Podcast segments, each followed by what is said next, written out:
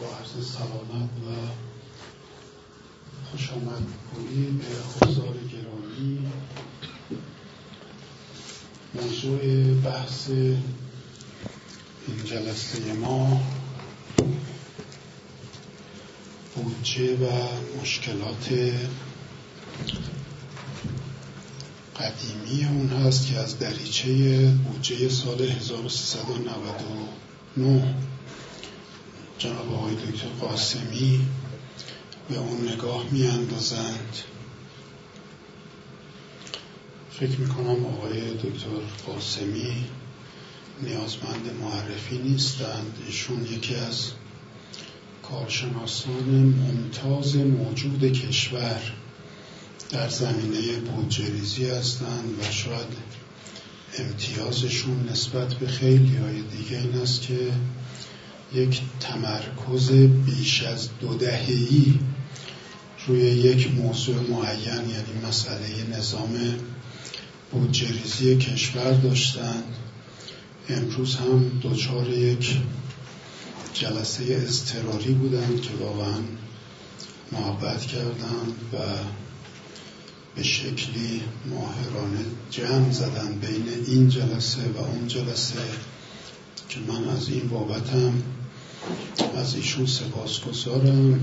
با توجه به اینکه به خاطر این ماجرا باید هرچه سریعتر خودشون رو به جلسه بعدی هم برسونند من دیگه نکته رو در مقدمه عرض نمی کنم از آقای دکتر خواهش می‌کنم که مطالبشون رو مطرح بفرمان و طبق معمول جلسات هر هفتهمون بعد از اینکه ایشون مطالبشون رو ارائه فرمودن منم نکاتی رو باهاتون در میان خواهم گذاشت و انشاءالله در قسمت پایانی توفیق داریم که از نکته ها و احیانا سوالات دوستان هم بهرهمند باش من با سپاس از جناب آقای دکتر قاسمی تقاضا می‌کنم که بحثشون رو شروع بفرم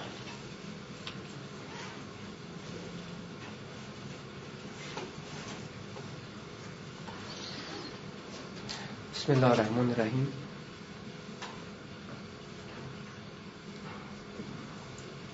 اگر روشن نیست عرض سلام و ادب و احترام دارم خدمت کلیه حضار محترم و تشکر می‌کنم از جناب آقای دکتر مومنی که این فرصت رو فراهم آوردن و عذرخواهی هم می‌کنم از اینکه باید وسط جلسه ترک بکنم. عرض حضورتون موقعی که صحبت شد با آقای دکتر مومنی که راجع تو در این جلسه راجع به چه موضوعی صحبت کنیم من عرض کردم که راجع به بودجه 1399 من شنیدم که شما چند تا جلسه داشتید اینجا. بنابراین اینکه برگردیم دو مرتبه به صرفا ماجرای اعداد و ارقام بودجه 1399 شاید چیز نوعی نباشه نکته و نوآوری توش نباشه. به همین خاطر هم بهشون پیشنهاد دادم که ما از دریچه بودجه 1399 شاید بتونیم به بعضی از موضوعات مهمی که درباره اشکالات ساختاری بودجه است که من اسمشو می‌ذارم دردهای کهنه نگاه بکنیم. شاید این نگاه یه دلیل انتخابش همین بحث انتخابات پیش روی مجلس باشه. و اون دستاوردی که شاید این جلسه خواهد داشت در این فضای انتخابات این خواهد بود که اگر مجلس حقیقتا می‌خواهد تأثیر گذار باشد در کشور یکی از پر اهمیت ترین موضوعاتی که باید بهش بپردازه بحث حقوق مجلس در بررسی و تصویب بودجه است. یعنی اینکه اگر بخوایم به عنوان در حقیقت یک گزاره اینجا ذکر بکنیم گزاره مهم ما این خواهد بود که اگر مجلس می‌خواد نقشش رو در اداره کشور تغییر بده و به نحو کارآمدتری در اداره کشور بتونه مشارکتی که طبق چارچوبی که در قانون اساسی مشخص هست اون حقوق رو تأمین بکنه حتما نباید مسیر که این سه چهار دهه اخیر ما طی کردیم در بحث بودجه اون مسیر رو ادامه بده و نیازمند یه تغییر بنیادینی هست که حالا تحت عنوان اصلاح نظام بودجه ریزی یا هر چیز دیگه میشه ازش یاد کرد. بر این اساس در حقیقت من در این چند دقیقه که خدمتون هستم بعضی از نکات رو ترجیح هم دادم که پاورپوینت نباشه رو خود بودجه حرکت کنیم. یعنی اینکه ببینیم که اصلا این بودجه ای که ما داریم ازش یاد می‌کنیم در همین حدود چجوری می‌تونیم بهش به عنوان شواهدی از وضعیت در هم ریخته فعلی به جهت حقوق قوای مقننه و مجریه در بحث بودجه بهش توجه بکن.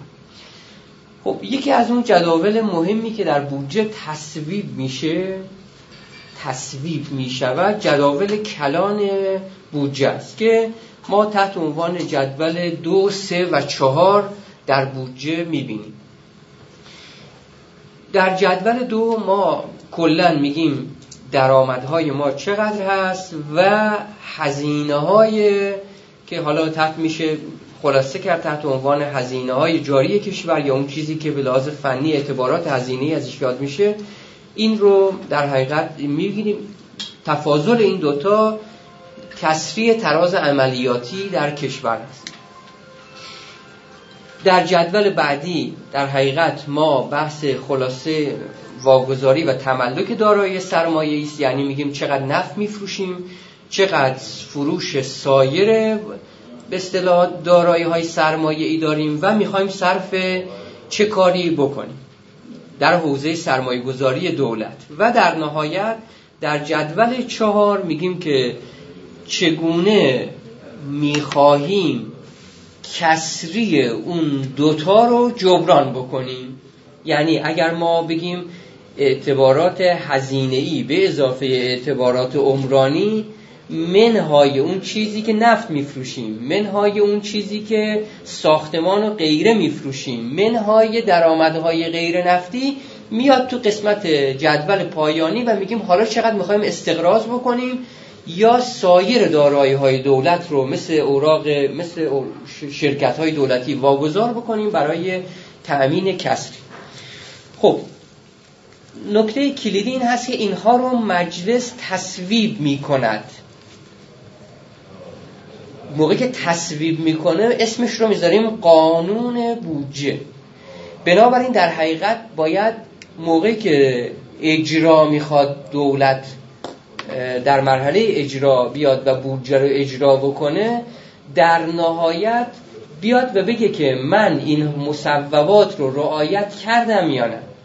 یا به از دیدگاه فنی سوال این هست آیا تصویب این جداول قید عملیاتی برای دولت ایجاد می کند یعنی دولت بیشتر از این نمی‌تواند قرض کند بیشتر از این نمی‌تواند بیاید و به اصطلاح درآمد مالیاتی بگیرد. بیشتر از این نمی‌تواند هزینه انجام بدهد. بیشتر از این نمی‌تواند در حقیقت بیاد اعتبار عمرانی بدهد. اینا سوالات کلیدی و مهمه.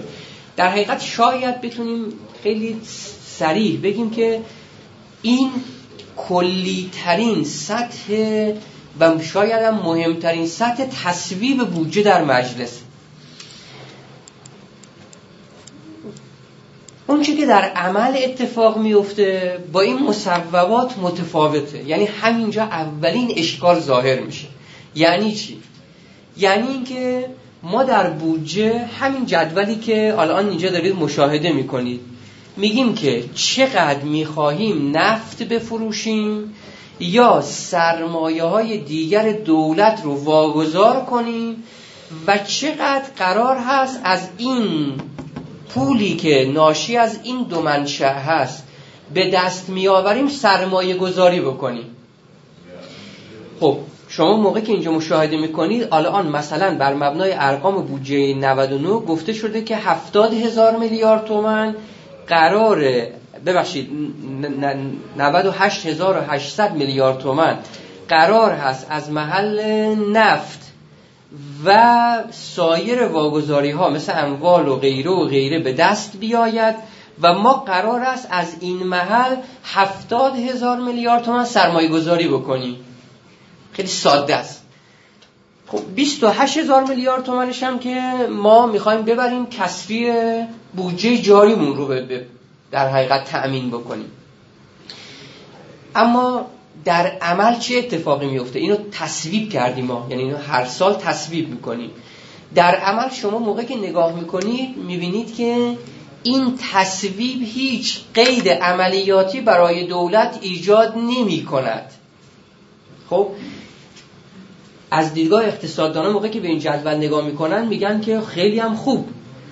سلام آقای شما خوب سلامت باشید ما داریم مثلا صد هزار میلیارد تومن در ناشی از واگذاری دارایی های سرمایه‌ای داریم. از این صد هزار میلیارد تومن هفتاد هزار میلیارد تومنش می‌خوایم سرمایه گذاری بکنیم. معنی این جدول اینه.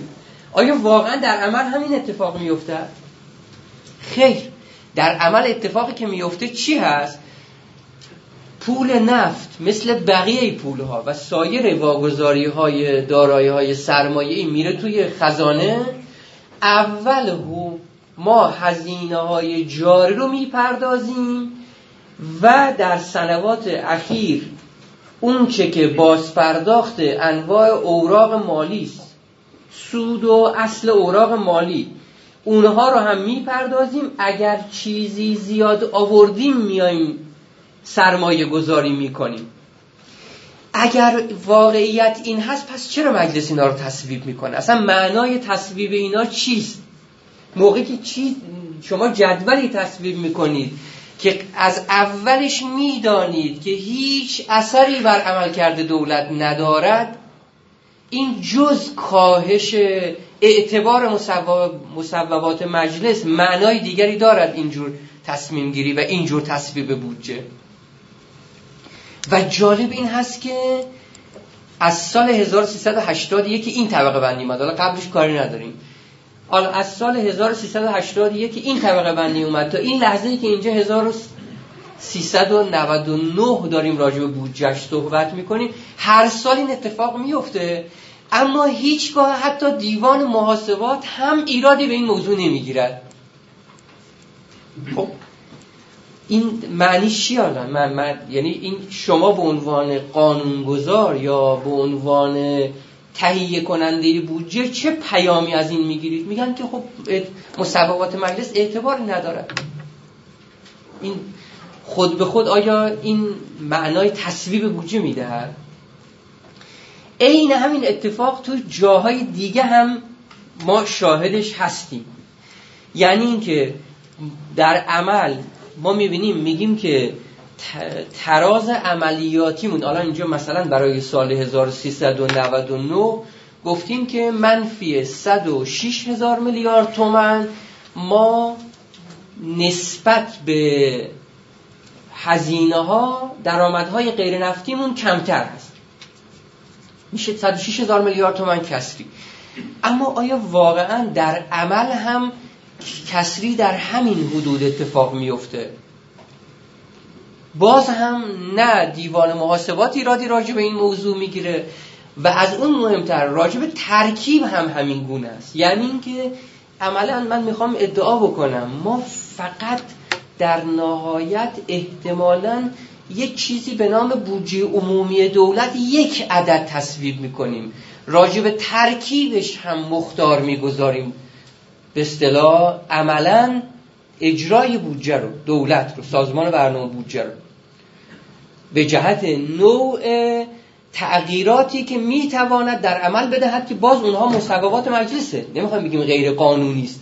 اما موقع که شما این حد از اصطلاح تغییر ردیف ها رو امکان پذیر می‌کنید چیزی به نام تصویب بودجه معنا, معنا پیدا می‌کنه. خیر.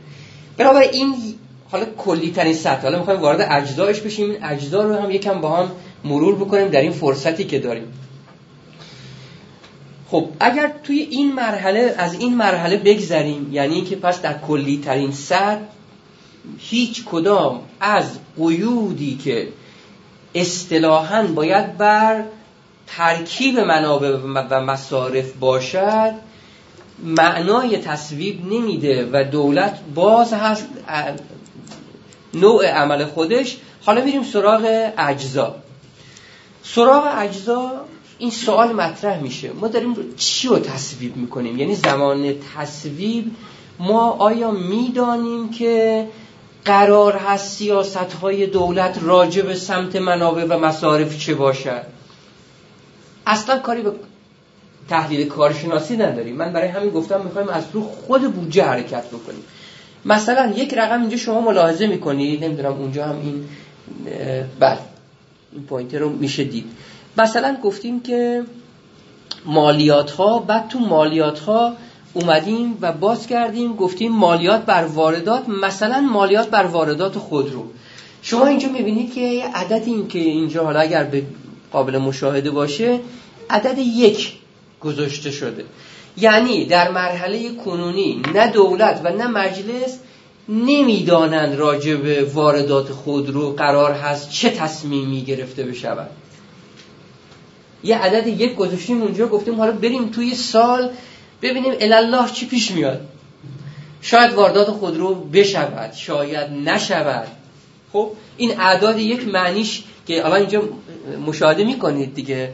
که در حقیقت تعدادش هم کم نیست. خب؟ یعنی در زمان تصویب بودجه هنوز سیاست های مشخصی راجع به خود اجزاء مهم درآمدی و بعضا اجزاء هزینه‌ای که بعدا حالا اگر وقت شد واردش میشیم هنوز گرفته نشده و نمی‌دانیم چه کار می‌خوایم بکنیم.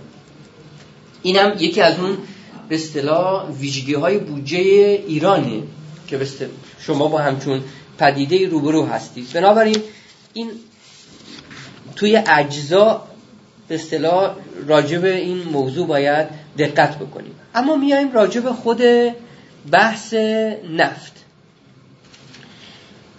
راجب بحث نفت من دیگه از یک های که تعدادش زیاده و اینجا شما اگر همین کافی دانلود بکنید ماده واحده بودجه همین رو برگ بزنید همین حرفا توش تک تک می‌تونید ببینید. راجع به نفت موقعی که وارد میشیم شما اینجا توی قسمت واگذاری دارایی های سرمایه‌ای یک عددی می‌تونید ببینید.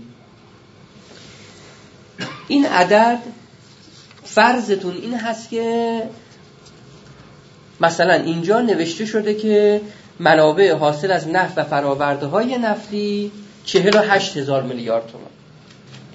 خب سوال سوال مهم این هست که ما یکی از منابع درآمدی مهممون نفت. آیا با نگاه کردن به این اعداد و این ردیف ها حتما باید به این سوال بتونیم پاسخ بدیم؟ کل منابع حاصل از نفت و گاز کشور چقدره و کجاها می‌خواد هزینه بشه؟ متاسفانه باز بودجه چیزی راجع به این موضوع اطلاعات خیلی ویژه‌ای یا اینجوری بگیم اطلاعات جامع و مانعی در اختیار شما قرار نمی‌دهد و سال هاست که نمی‌دهد. خب حالا مثال هاش رو میدیم ما اومدیم چیکار کردیم؟ منابع حاصل از نفت و فراورده های نفتی رو گذاشتیم اینجا. 48 هزار میلیارد تومن اما شما تو جلسات قبلی همینجا شنیدید آیا کل نفتی که در بودجه ما قرار استفاده کنیم چرا 8000 میلیارد تومنه نه. احتمالا شنیدید که 78 هزار میلیارد تومنه چون 30 هزار میلیارد تومن هم تو قسمت واگذاری دارایی های سرمالی رفتیم گذاشتیم. که گفتیم که اول پول وارد صندوق توسعه ملی می شود از اون محل بعد برداشت میشه. بنابراین شما اولین سوال این هست که پس این تنها به اصطلاح اینجا رو نباید ببینیم یه جای دیگه هم باید ببینیم.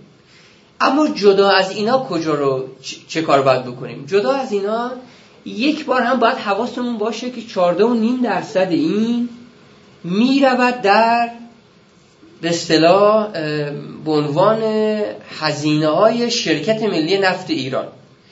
که اون هزینه های شرکت ملی نفت ایران اجزایش در بودجه مشخص نیست در بودجه کل کشور. شما در قسمت بودجه شرکت های دولتی هم صرفا جلوی شرکت ملی نفت چند تا ستون مشخص می به اصطلاح وجود دارد ولی اجزایی که این منابع چقدرش صرف هزینه های جاری چقدرش صرف هزینه های سرمایه گذاری و و الی آخر می شود در بودجه نمی بینید شاید کمیسیون انرژی مجلس اسناد پشتیبانی دریافت کند بررسی بکند شاید هم بخش مهمی از نمایندگان مجلس هیچگاه ورودی به این موضوع پیدا نکنند. بنابراین راجب خود نفت هم این اطلاعات جامع و مانع نیست. حالا از اون پیچیده تر ما یک ماده ای داریم در قانون به اصطلاح که تحت عنوان بهبود نظام مالی کشور که اونجا به اصطلاح اسم قانونش فراموش کردم. رفع مواد تو تولید و بهبود ارتقا بهبود و ارتقا نظام مالی کشور. بله. اونجا یه ماده دوازده معروفی داره که در اونجا هم اجازه داده شده تا سقف 100 میلیارد دلار و 50 هزار میلیارد تومن منابع صرف طرحهای بهینه‌سازی مصرف انرژی بشود. خب؟ منا... اون صد میلیارد دلار منابع از کجا باید بیاد؟ بخشی از همین منابع هست که به اصطلاح در کشور بابت نفت و گاز وجود دارد. اما هیچ ردی از اون شما در بودجه نمی‌بینید. بنابراین در حقیقت اگر کسی بخواهد واقعا هر ایرانی حق داره دیگه که بداند کل منابع حاصل از نفت و گاز چقدره. و از محل این منابع حاصل از نفت و گاز ما چه کاری انجام می‌دهیم؟ عملا بودجه جواب این سوال رو به این راحتی در اختیار شما قرار نمی‌دهد. حالا حتی کارشناسان هم خیلی مطلع نمی‌شوند به صورت سیستماتیک که بابت اون صد میلیارد دلار مجموع طرحهایی که اونجا گفته شده که کجا باید تصویب بشه و الی آخر کسی خیلی اطلاعات روشن و دقیق دستش نیست. یا دولت همچون اطلاعاتی رو ضرورت نمی‌بینه که به صورت منظم منتشر بکنه. خب این موضوع هم سالهای سال واش درگیریم. یعنی می‌دونیم که بودجه این اطلاعات ساده هم در اختیار به اصطلاح تصویب کنندگان بودجه قرار نمی‌دهد که از حقوق ملت چون حقوق ملتی که مجلس باید پاسداری بکنه ازش بخواد در حقیقت پاسداری بکنه و دفاع بکنه و به اصطلاح آخرش بتونه خود حداقل وظیفه ای که در اصل 55 قانون اساسی برای دیوان محاسبات گذاشته شده بتونه اون رو به صورت دقیق به اصطلاح بیاد و هزینه کرده بودجه رو در محل خودش بدونه. بنابراین راجب نفت هم این موضوع رو داریم. ضمن اینکه همینجا راجب نفت این فقط نفت و گازی است که قرار صادر بشود. اما اون که در داخل مصرف میشه چقدره؟ ما می‌دونیم الان مثلا یک و شیش یک و هفت میلیون بشکه در روز فقط نفت و تقریبا دو برابر این گاز در داخل مصرف میشه. خب اطلاعات مربوط به اون کجای بودجه باید وارد بشه. چون خیلی ارقام بزرگه دیگه داریم راجع به به اصطلاح یک و شیش یا یک و هفت هم میلیون بشکه در روز نفت صحبت می‌کنیم و معادل همین گاز. میگیم اون رو با اصرار مجلس در برنامه ششم اومدن و گفتن در تبصره چهارده. یعنی اینکه زیل هدفمندی. می‌دونید قبل از اون حتی راجع به این تیکه دولت یک جدول به مجلس تقدیم نمی‌کرد. در اسناد رسمی ارزان. اما به اصرار در به اصطلاح برنامه ششم گفته شد که باید این بیاد و خب با به اصطلاح کلی جنگ و جدل و بحث و غیره و غیره. الان دو سه سالی هست که داره میاد و الان شما می‌بینید که یه رقمی که در بودجه سال 1399 شما دارید رقمی هولوش 250 هزار میلیارد تومن. 250 هزار میلیارد تومن. تازه با این قیمت های انرژی فعلی. خب وگرنه ارزش اون که خیلی بالاتره. بلاز اگر بخوایم به اصطلاح معیار رو چیزای دیگه بذاریم. قیمت تمام شده یا قیمت های سایه‌ای یا غیره و غیره بذاریم خب اون کجای این ارقام داره ظاهر میشه؟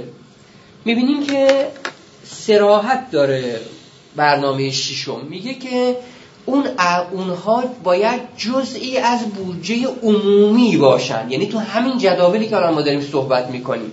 ولی نیست. یعنی اون 250 هزار میلیارد تومن جز علا رغم سراحت برنامه ششم جزء منابع و مصارف عمومی نیست. خب چرا نیست اون ارقام جزو بودجه عمومی؟ چرا دولت اصرار می‌کند که جزو بودجه عمومی نباشد؟ چون که به نوعی می‌خواد دست خودش بازتر باشه در به اصطلاح اجرای هدفمندی یارانه ها در اجرای همین طرحی تحت عنوان معیشت کمک به معیشت عمومی و غیره داده شد. ولی حتما یکی از ایرادهای بودجه است. در حقیقت همینجا می‌تونیم وارد ایراد سوم بشیم. من بس یکی یکی دارم وارد میشم. ایراد سوم این هست که ما مراکز هزی تصمیم گیری راجب ترکیب مصارف و ترکیب منابع رو اومدیم پخش کردیم. تا همینجا دیدید که دو تا خزانه است. یه خزانه هدفمندی است یه خزانه اون ماده دوازده قانونی که دوستمون گفتن. یک خزانه همین خزانه کل کشور هست یک خزانه خزانه ای است که تحت عنوان 14.5 درصد داریم ازش صحبت می‌کنیم. انواع به اصطلاح این مراکزی که باید تصمیم بگیرن نتیجهش می‌دونید چی میشه. نتیجهش میشه که الان شما ساده ترین سوال اقتصادی این هست که حجم مخارج دولت در سال چقدره؟ ببخشید برای من خجالت داره ولی من بگم نمی‌دانم. نمی‌دونم حجم مخارج دولت در کشور چقدر من فکر نمی کنم مقامات سازمانم بدونن. یعنی بگیم آقا اون ساده ترین سوال اون جیه بالاخره چقدر تو کشور؟ نمی‌دونیم این نتیجه همین در هم ریختگی ساختاری است که الان ما باهاش روبرو هستیم. باز کمی پیشتر بریم. ما اینجا میایم و به اصطلاح وارد بخش هزینه ها میشیم. تو بخش هزینه ها اولین جدولی که در بودجه وجود داره جدولی است که میگه اعتبارات هزینه و تملک دارایی های سرمایه ای بر اساس امور و فصول. و بعدا شما در پیوست شماره چهار که اینجا فرصتش نیست دو تا پیوست بزرگ هست میگید امور فصول و برنامه ها و اونجا یه قدم هم پیشتر رفتید میگید و فعالیت ها حالا سال این هست توی اینجا آیا زیل هر کدوم از این فصول و امور دقیقا حدود و صبور وظایف دولت روشن هست. بعد باید خیلی سریح بگیم خیر. یعنی اینکه آیا این امور و فصول تعریف مشخصی از عملیات داره؟ نه. این هم ایراد خیلی خیلی مهمی است یعنی اینکه این از چرا نداره؟ چون حجم وظایف دولت به حدی وسیع هست که بخشیش برمیگرده به خود شیوه قانونگذاری ما. چون سوال رو یعنی اون به اصطلاح هدف این بحث رو فراموش نکنید. ما میگیم در فضای انتخابات مجلس می‌خوایم کمک بکنیم بگیم که اگر قرار باشه مجلس آینده یک کار مفید و مهم انجام بده باید بگیم حتما حتما بودجه تو صدر اون کارهاست. یک بار بشینه ببینه اصلا داره چی تصویب می‌کنه. این بودش خیلی خیلی اهمیت داره. آیا مجلس می‌تونه دائم بشینه بگه دولت موظف است دولت مکلف است؟ دائم قانون تصویب کنه هفته ای سه جلسه. و بعد بگی که بعد من می‌خوام بودجه رو تصویب کنم. خب ما الان خود خود به اصطلاح تصویب کنندگان خود تهیه کنندگان بودجه و غیره. یک بار ما بریم بگیم که کل هزینه ای که اجرای قوانین در کشور داره رو ما بشینیم یک بار محاسبه کنیم. اتفاقا بد نیست. این کسی اگر حوصله داشته باشه برای تز دکترا یا برای به اصطلاح پایان نامه فوق لیسانس چون بعضا اینجا دانشجو هستن. این سوال رو مطرح کنیم. ما برگردیم یه بار بگیم یه محاسبه می‌خوایم بکنیم. مثلا نگیم من لازم نیست بگیم که از همین قوانینی که آخر کار مجلس تصویب کرده بریم و بگیم که مثلا مجلس دهم مجلس نهم مجلس هشتم مجلس هفتم. اگر بخواد دولت نعل به نعل مصوباتش رو اجرا بکند منابع کشور چقدر باید باشه؟ مطمئنا خیلی نمی‌تونیم عقب بریم. یعنی کافیه کسی برنامه شیشم رو فقط ببینه. ببینه هزینه اجرای برنامه شیشم چقدره. مطمئنا دیگه لازم نیست بره قبلش. نتیجهش می‌دونید چی شده. نتیجهش این شده. ما اومدیم یک به اصطلاح حجم عظیمی وظایف و تکالیف درست کردیم برای دولت بدون اینکه اصلا قید عمل قید تأمین منابع داشته باشیم. و این شده که دولت همیشه به دهکار مردم درست کردیم. چون بالاخره هم ما داریم میگیم که از طریق انواع و اقسام دستگاه های تبلیغی و اطلاع رسانی و اینها میگیم آقا این حق شماست دولت موظف فلان کار رو تو حوزه تامین اجتماعی انجام بده موظف فلان کار رو در حوزه سلامت انجام بده موظف فلان کار رو در حوزه آموزش انجام بده راه هم که باید بسازه فرودگاه هم که باید بسازه آب شرب هم که باید بیاره و و و غیره و غیره. خب واقعا یک بار من یادم هست حالا حداقل سازمان برنامه بودجه یک بار برای اگر اشتباه نکنم برای برنامه پنجم این کار رو کرده بود و گفته بود که اگر قرار باشه که ما برنامه پنجم رو نعل به نعل اجرا کنیم من الان این اشتباه از من ممکنه باشه سه یا چهار برابر کل منابع بودجه یک سال مورد نیازه خب این نتیجهش میشه چی؟ نتیجهش میشه این که عملا مردم از یک سو داره اون دستگاهی که چه خود دولت چه مجلس قانونگذاری داره برای خودش ایجاد وظیفه و تکلیف و غیره و غیره می‌کنه اما ابدا به اصطلاح اون چیزی که در ذات قانون اساسی گذاشته شده اصل 75 قانون اساسی که گفته شده که طرحهای مجلس نباید به اصطلاح مجلس طرحی رو تصویب کنه بدون اینکه بار مالیش رو تأمین بکنه عملا چنین چیزی به اصطلاح وجود خارجی ندارد چنین معیارهایی و نتیجهش شده دولت همیشه بدهکار.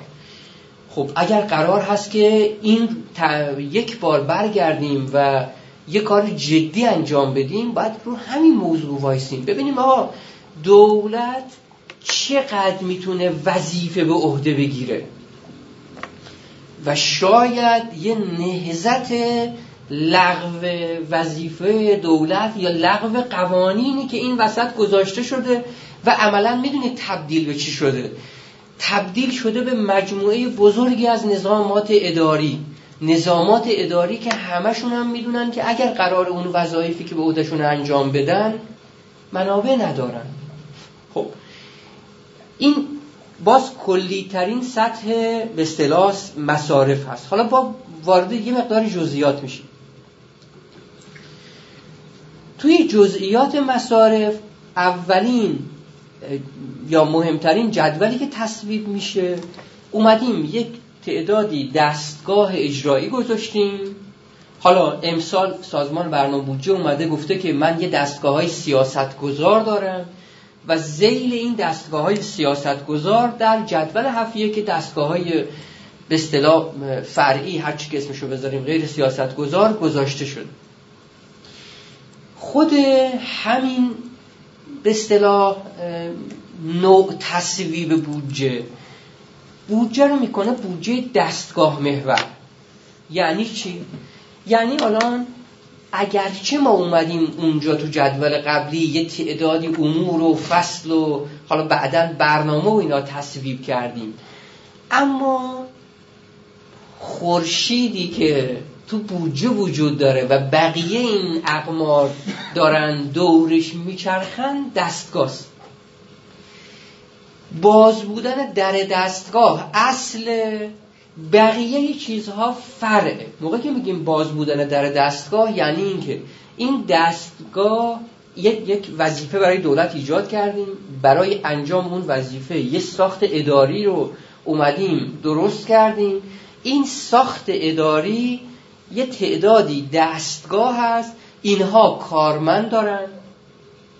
برای اجرا باید برن یه سری ملزومات و چیزی که تو فصل دوم در حقیقت هزینه هاش میاد خریداری بکنن یه کار بالاخره پول آب و برق و اینها دارن ملزومات دارن و غیره. و الی آخر بقیه هزینه های مثل بازنشستگی و موقعی که محور میشه محور بودجه میشه تصویب اعتبار دستگاه نتیجهش چی میشه؟ نتیجه این هست که ما تمام هم و چه سازمان بر برنامه و بودجه و چه مجلس این هست که ما حقوق کارمند رو بدهیم حقوق بازنشسته رو بدهیم اون چه که به عنوان یارانه هست رو بدهیم.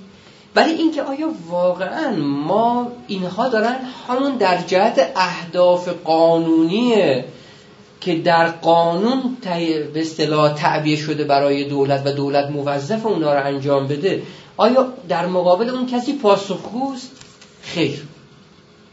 محور تصویب بودجه در کشور ما همین به اصطلاح دستگاه محور بودن و تا زمانی که این حل نشه عملا شدنی نیست بقیه کارا. یعنی الان مثلا در همین مباحثی که در راجع بودجه سال 1399 بود سازمان برنامه بودجه می‌گفت که من می‌خوام بیام بودجه به اصطلاح برنامه محور بگم. اونجا بحث می‌شد به همکاران سازمان که این بودجه برنامه محور چه در حقیقت تفاوتی داره با بودجه دستگاه محور؟ گفتند که ما بودجه رو فقط دیگه به دستگاه های اصلی یا دستگاه های سیاست گذار میاییم و تخصیص میدیم. دیگه بودجه دستگاه های فرعی رو می‌بریم در با مصوبه هیئت وزیران تصویب می‌کنیم. نمیاد در مجلس تصویب بشه. خب اونجا این بحث مطرح می‌شد. شما در زمانی که این دستگاه سیاست گذارتون قرار باشه حقوق و در حقوق و مزایای به اصطلاح کارکنان دستگاه های غیر اصلی را بدهد. قرار باشه همون وظایف و اختیاراتی که اون داره انجام میده اون دستگاه سیاست گذار همون به اندازه دستگاه فرعی باشد و غیره و غیره. آیا تفاوتی می‌کنه؟ خیر واقعیتش پاسخ ما خیر بود. نتیجه این هست که بحث اینه تا زمانی که شما نتونید راجع به خود این دستگاه ها حجم وظایف این دستگاه ها امکان ادغام این دستگاه ها امکان رفع همپوشانی وظایف دوباره کاری ها پراکنده کاری ها و غیره تصمیم بگیرید صرفا یه جدول اضافه کردید به جدول غیر از این نیست. و اونها چیزی نیست که در بودجه سالانه بشه راجبش تصمیم گیری کرد. بنابراین در خود جدول بودجه دستگاه های ما چه دستگاه های سیاست گذار و چه دستگاه ها تا زمانی که محور تصویب بودجه اینگونه باشد عملا تحولی رخ نخواهد داد. در خود به اصطلاح جد، جداول دیگه بودجه که به اصطلاح خیلی مفصل هست. حالا با توجه به زیغ وقت هم نمیشه وارد شد. اینها همون بودجه دستگاه های سیاست گذار هست و اینجا هم همون دستگاه های فرعی که توی دستگاه مجری در حقیقت اسم گذاشتن و اومده.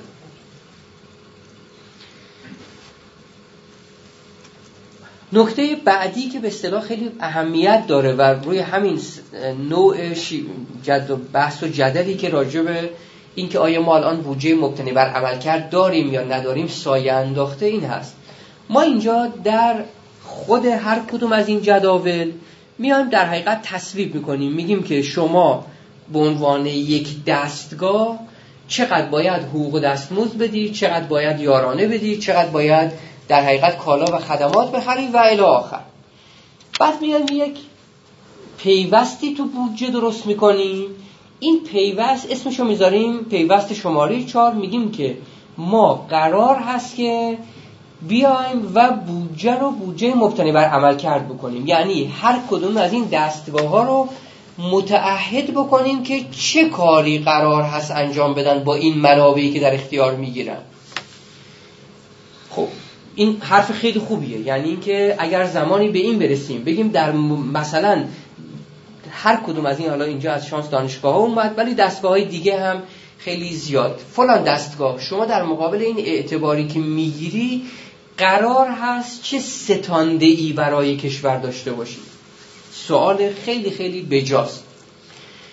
اما آیا پیوست شماره چاری که تنظیم میشه در مرحله فعلی چنین پاسخی میده به به اصطلاح در مقابل مجلس که مهمترین کاری که مجلس می‌خواد انجام بده شاید تصویب همون پیوست باشه. متاسفانه اینجا هم خیره.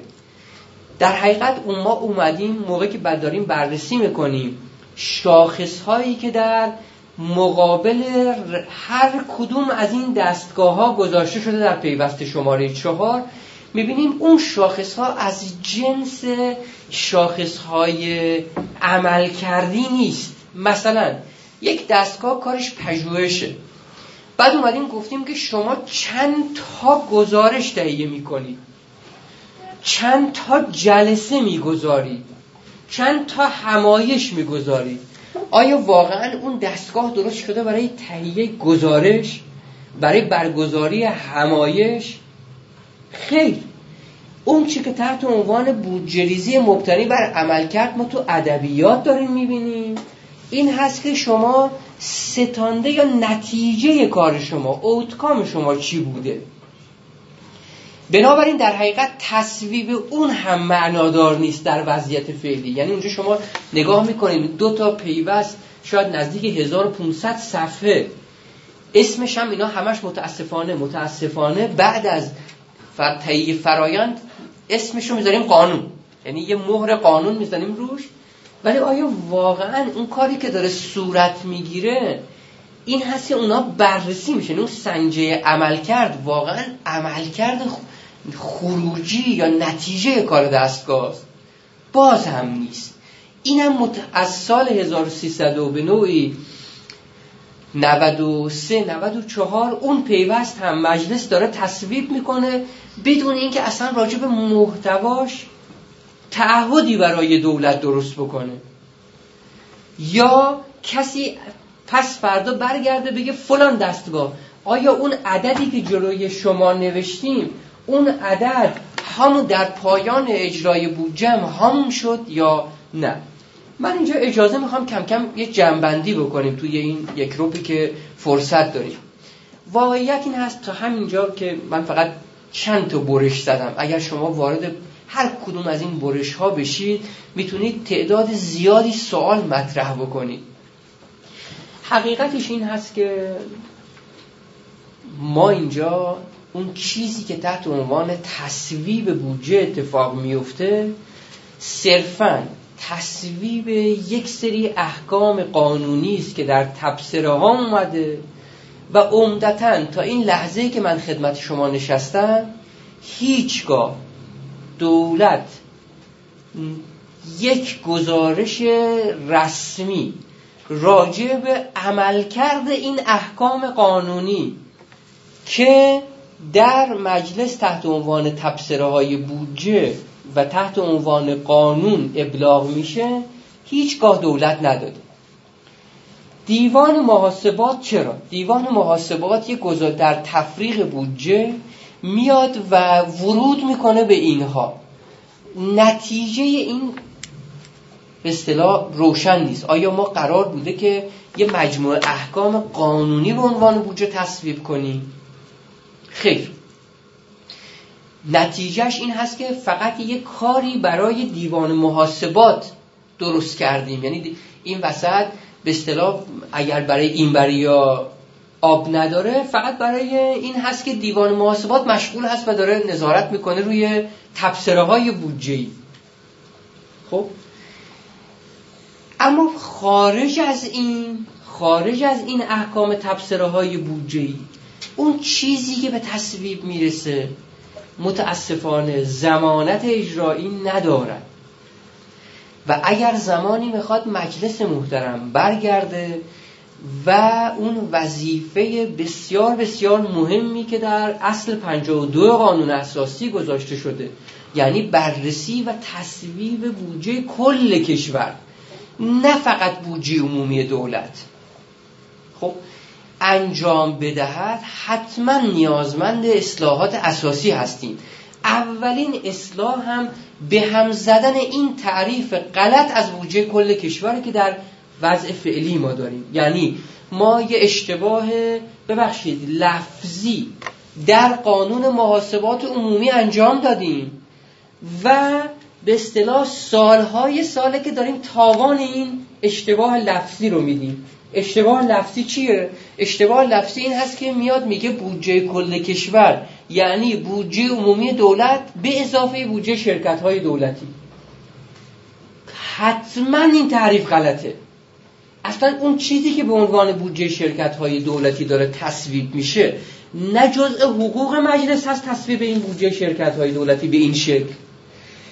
و نه اسمش بودجه شرکت های دولتی است. ما در حقیقت اومدیم یه متغیری که تو اقتصاد اسمش متغیر استاک هست متغیر انبار است. با یه چیزی که در حقیقت ترنووره متغیر به اصطلاح جاری فلوه. اون اون دوتا رو با هم جمع می‌زنیم. اون اولی میگیم چقدر مالیات چقدر نفت چقدر سود سهام شرکت های دولتی. اونو می‌ذاریم یه جا و بعد سه ماه سه ماه تخصیص میدیم. یه متغیر استاک. اما این نه این قیمت نهادش گرون میشه قیمت دستمزدش گرون میشه قیمت یه نهادش ممکنه بیاد پایین قیمت محصولش ممکنه بره بالا ممکنه بیاد پایین. خیلی خوب. این بودجه شرکت یه موجود زنده است. در طول سال ممکنه ده ها بار تغییر کنه. اون مفروضاتش. این دوتا رو که با هم جمع نمی‌زنن. سیب و پرتقال ما با هم جمع می‌زنیم. اسمش می‌ذاریم بودجه کل کشور. بعدم یه تحلیل های بسیار غلطی روش انجام میشه که آقا چرا حجم بودجه شرکت های دولتی سه برابر بودجه عمومی دولت؟ خب بابا از اساس این غلطه. این دوتا اصلا با هم قابل مقایسه نیستن که ما داریم مقایسه می‌کنیم. خب یک یک به اصطلاح مفروض غلط در قانون اومده و بعد اساسا داریم ادامه میدیم. هی این اشتباهات پشت هم دیگر اولین کاری که باید انجام بشه این هست که تعریف بودجه کل کشور باید عوض بشه. از دیدگاه کارشناسی اون چیزی که بودجه عمومی دولت هستن بودجه عمومی دولت نیست. یعنی ما اگر به حد اقل اقل برمیگشتیم همین استانداردی که تحت عنوان GFS هست و چیزی که مبنای طبق بندی های بودجه از Government Financial Statistics که از سال 81 به بعد ما وارد ادبیات بودجه شده. همین استاندارد GFS هم رعایت می‌کردیم وضع بودجهمون خیلی بهتر بود. خب. الان اون چیزی که مجلس باید تصویب کنه این هست که بیاد بگه که واقعا دولت چقدر داره هزینه می‌کنه. اگر بخواد بگه چقدر داره هزینه می‌کنه اون موقع باید از کل منابع حاصل از نفت هم محل اون چیزی که در داخل داره میفروشه هم و گاز. و هم اون چیزی که صادر میشه اطلاع داشته باشه. هم به اصطلاح بیاد راجع به دستگاه هایی که الان دارن خارج از بودجه عملیات فرابودجه انجام میدن. از صندوق توسعه ملی گرفته تا کمیته امداد تا تأمین اجتماعی همه اینا باید توی اون به اصطلاح جزء بودجه کل کشور به تعریف حد اقلی جی من دارم عرض می‌کنم.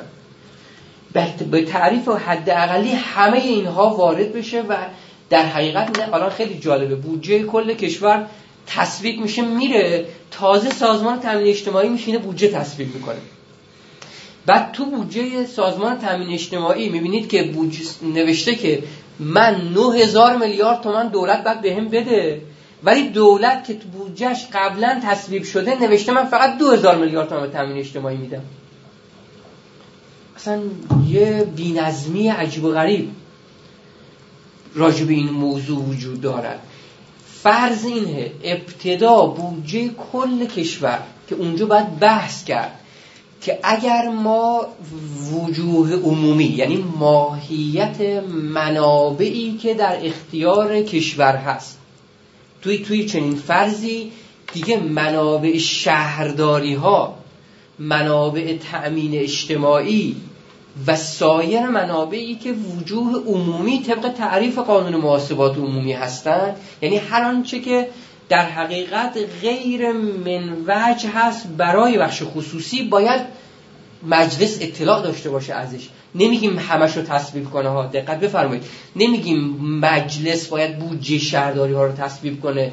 نمیگیم مجلس باید بودجه سازمان تامین اجتماعی رو تصویب کنه. بلکه داریم میگیم هر آن چیزی که تحت عنوان وجوه عمومی است زمانی می‌تونه در حقیقت به اصطلاح هماهنگی داشته باشه با سیاست مالی دولت که زمان تصویب بودجه دولت و مجلس راجع به اونها اطلاع کامل و کافی داشته باشند یعنی نمی‌تونه شهرداری برای خودش یک سیاست مالی داشته باشه و اون خارج باشه از روند سیاست مالی کل کشور. سازمان تامین اجتماعی نمی‌تواند مگر خودش رو هماهنگ کنه با دولت. و غیره و غیره. این هماهنگی باید در بودجه کل کشور رخ بده. منتها هر کدوم از اینها یه مرجع تصویب کننده دارن که بعد از اون که سیاستشون مورد تایید دولت قرار گرفت می‌تونه اون مرجع تصویب کننده در چارچوب اون بیاد و این اختیار رو انجام بده. اگر مجلس بعدی میخوادی واقعا یک گام مهم برداره و بتونه در حقیقت یک تغییری در روند اداره امور, امور کشور بده. ببینید اینجا که داریم راجع به اداره امور عمومی صحبت می‌کنیم. یکی از مهمتریناش همین هاست. نه اینکه سرگرم بشیم. ببینید من متاسفم عرض می‌کنم. سازمان برنامه بودجه با طرح با این شیوه طرح بودجه ریزی مبتنی بر عمل کرد که عملا جایگزین بحث اصلاحات بودجه‌ای شد در یه دوره زمانی وقتی کشور رو تلف کرد. به جای اینکه راجع به کیفیت آموزش نگران باشه راجع به شمردن قیمت تمام شده نگران بود. به جای اینکه راجع به کیفیت سلامت و بهداشت نگران باشه دنبال پیدا کردن قیمت تمام شده شد. اونم قیمت تمام شده هیچ کس الان راجبش قسم نمی‌تونه بخوره چه جوری محاسبه شده. چون می‌دونیم یه مهندسی معکوسه. یعنی هزینه دستگاه رو تقسیم کردیم بر یه به اصطلاح واحدی که روش روی اونم انقلته و بعدش اومدیم یه قیمت تمام شده از آسمون افتاده توی این جداول بودجه خب اگر واقعا بخواد تغییری انجام بده مجلس می‌تونه روی این حوزه به شدت بیاد و ورود کنه و شاید من یاد کنم از مرحوم دکتر شوبری نژاد یک اصطلاحی رو به کار می‌برد. می‌گفت که برای اینکه اهمیت بودجه رو شما بدونید موقعی که اهرم کشف شد و خواست اهرم رو می‌خواست کاشف بگه گفت که اگر یه اهرم با تکیهگاه مناسب در اختیار من قرار بدی کره ما جابجا می‌کنه واقعا بودجه اون نقش اون اهرم است. اگر کسی اهمیت بودجه رو بدونه حقیقتا می‌تونه به اصطلاح نحوه اداره کشور رو عوض بکنه. که این به اصطلاح نیازمند همکاری مجلس هست و انشاءالله دولت و امیدواریم یکی از اولویت های مجلس بعدی همین اصلاح به اصطلاح ساختار بودجه به معنای درستش باشه. خیلی متشکرم. خیلی ممنون.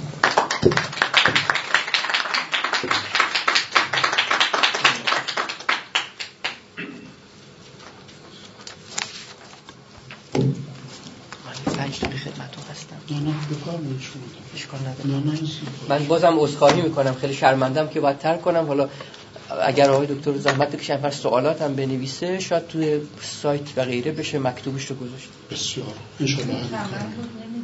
این عرض کردم خود فایلی هست که رو سایت سازمان برنامه بودجه است. فایل ماده واحده است یعنی الان مجانی در دسترس همه هست. بله، خیلی متشکرم. بسیار سپاسگزاریم از جناب آقای دکتر قاسمی عزیز.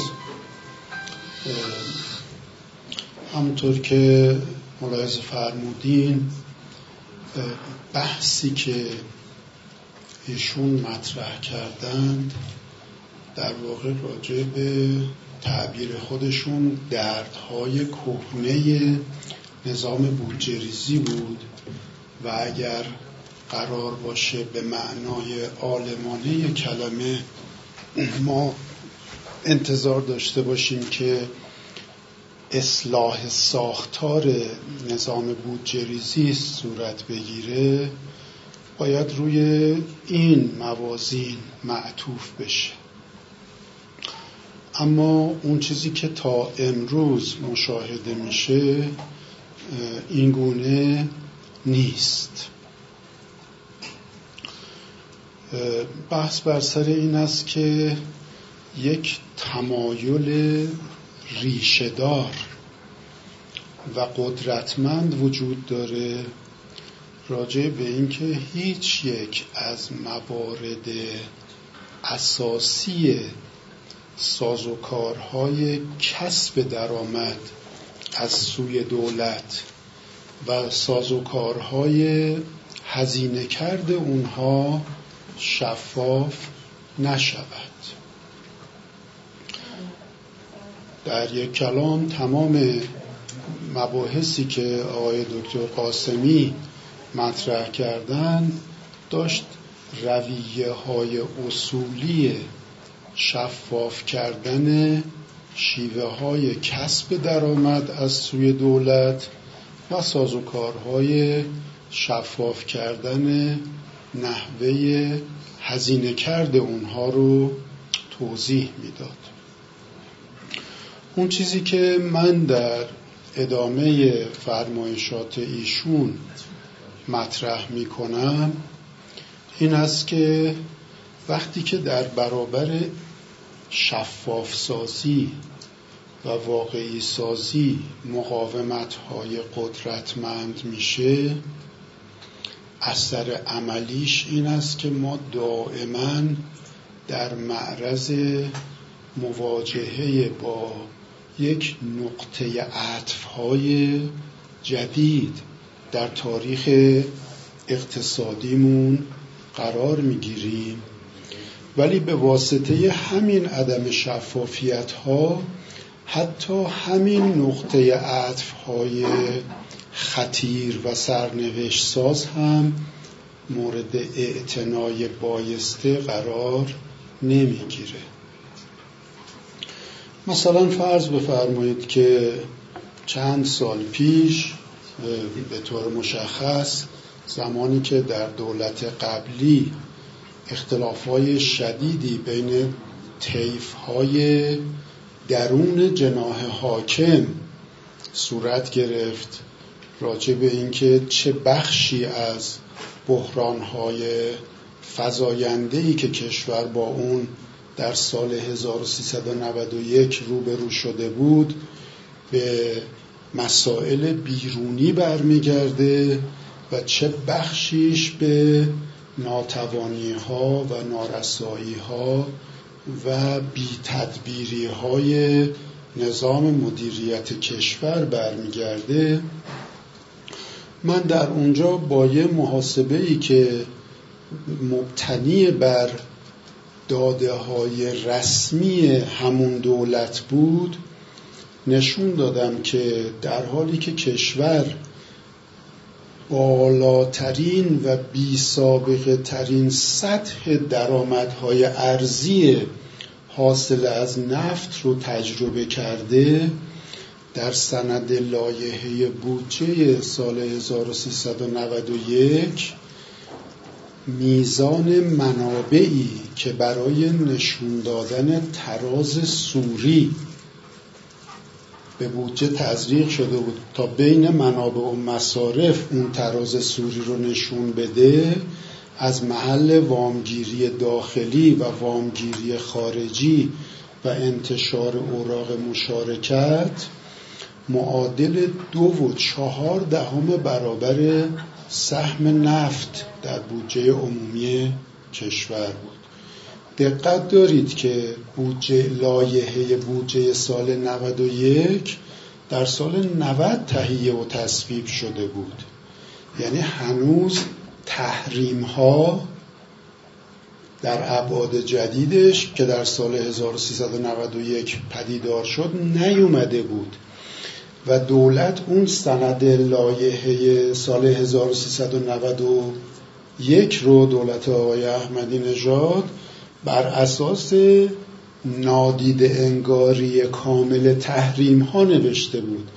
یعنی اصلا بدون اینکه هنوز نوبت به انعکاس آثار تحریم ها ظاهر بشه اینها خودشون در سند لایحه بودجه نشون داده بودند که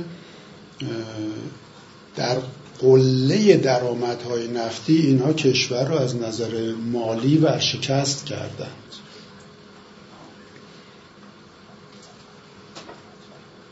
من آخر صحبتم در خدمتتون هستم. من همون موقع اومدم این ایده رو مطرح کردم. گفتم که این عدد و رقم هایی که در سند لایحه بودجه 1391 آمده نشون دهنده یک گذار خطرناک از دولت خامفروش به دولت آینده فروشه.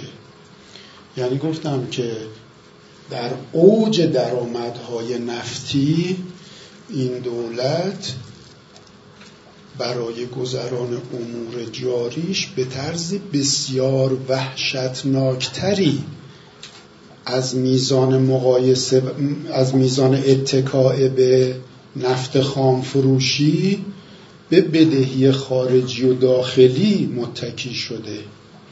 و منظورم از آینده فروشی هم همین بود که اینها کشور رو در آینده بدهکار می‌کنند برای اینکه امور جاری روزمره خودشون رو بگذرونن. ببینید وقتی که ما توی یه فضای عدم شفافیت حرکت می‌کنیم و همه چیز رو روزمره نگاه می‌کنیم یه دفعه چشم باز می‌کنیم می‌بینیم یه فاجعه بسیار بزرگ اتفاق افتاده.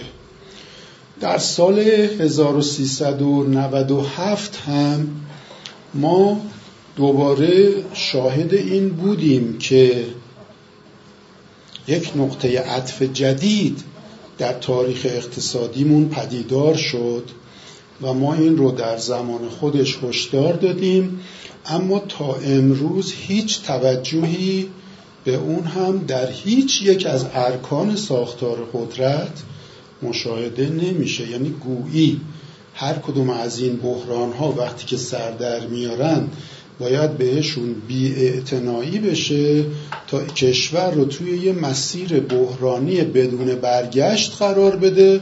بعد عزیزان بیان بهش توجه بکنن. توجهی از جنس نوشداروی بعد از مرگ سهراب.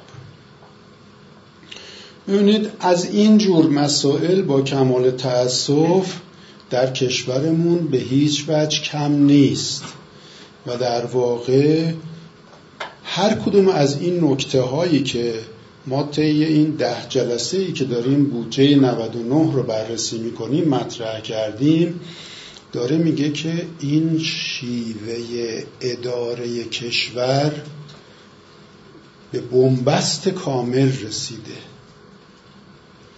و تداومش جز افزایش هزینه ها و خسارت ها دستاوردی نداره. ما به یک تغییر پارادایمی در اداره کشور به معنای دقیقش نیاز داریم. و باز هم باید در اینجا در نهایت شفقت و خضوع به مسئولان اصلی کشور گوش زد بکنیم که نادیده گرفتن و ناشینیده گرفتن این توصیه های کارشناسی به ازای هر یک روز هزینه فرصت اصلاح رو برای کشور بالاتر می‌بره. ببینید در سال در سال 1395 یعنی سال 2016 بانک جهانی یه گزارشی منتشر کرد که در اون گزارش اومده بود یک دوره پنجاه ساله کل کشورهای دنیا رو از نظر عملکرد اقتصادی مورد بررسی قرار داده بود. در اون مطالعه که ما در زمان خودش هم بارها اونو مطرح کردیم نشون داده بود که در سطح دنیا جز دو سه تا استثناء تمام کشورهای دیگر با صرف هزینه کمتر برای اداره کشورشون کارنامه های بسیار درخشانتری از ایران ارائه کردند.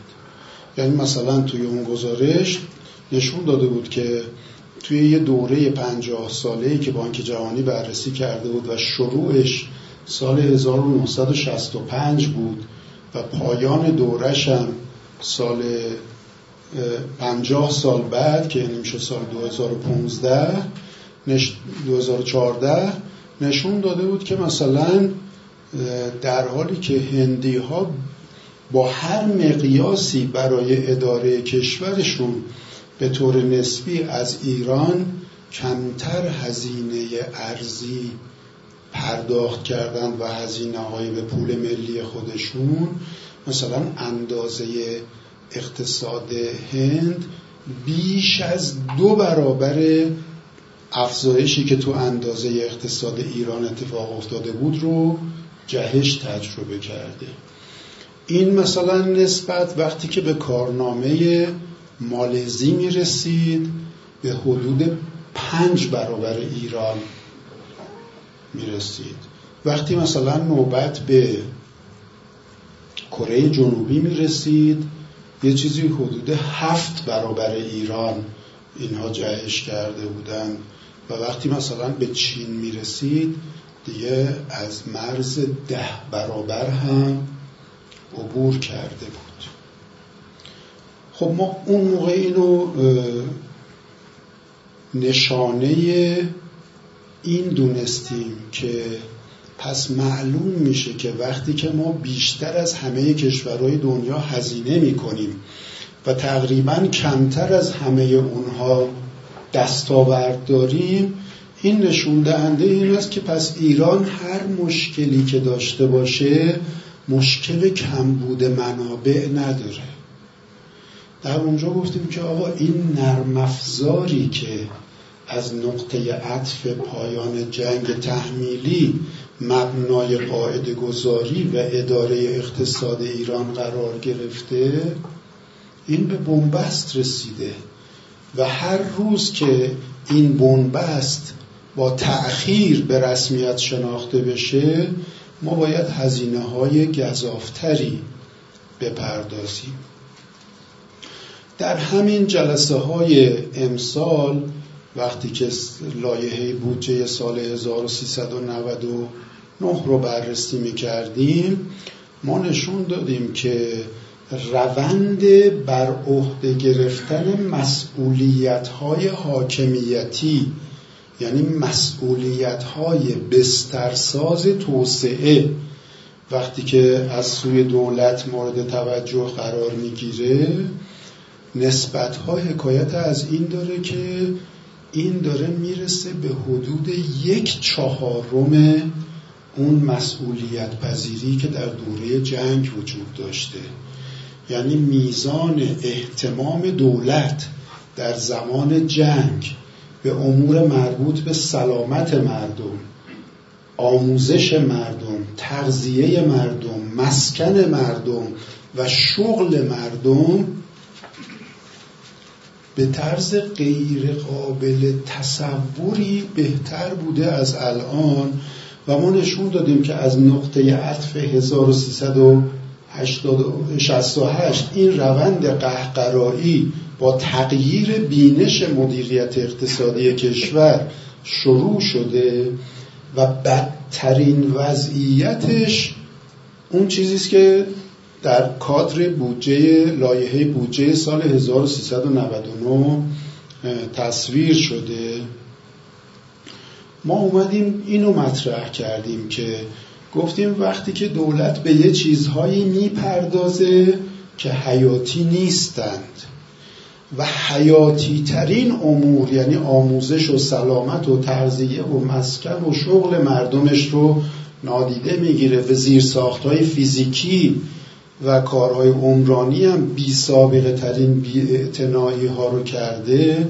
اومدیم گفتیم که این روند در واقع نشون دهنده این است که نظام تصمیم گیری و تخصیص منابع کشور در فهم اولویت ها و تشخیص درست اونها و گزینش صحیح بین اون مواردی که باید مسئولیتش رو داشته باشه داره از خودش ناتوانی های بحرانساز نشون میده. متوجه سعی کردیم دولت رو بکنیم که ما به یک بازنگری بنیادی در شیوه های اداره کشور و تخصیص منابع نیاز داریم و به ویژه در مورد این روند بحرانی مسئولیت گریزی دولت از امور حاکمیتی من روی این مسئله تاکید کردم که در شرایطی که کشور چه از نظر داخلی و چه از نظر بین المللی یه شرایط خیلی خاصی رو داره تجربه می‌کنه که در اون شرایط امور ملی و حس ملی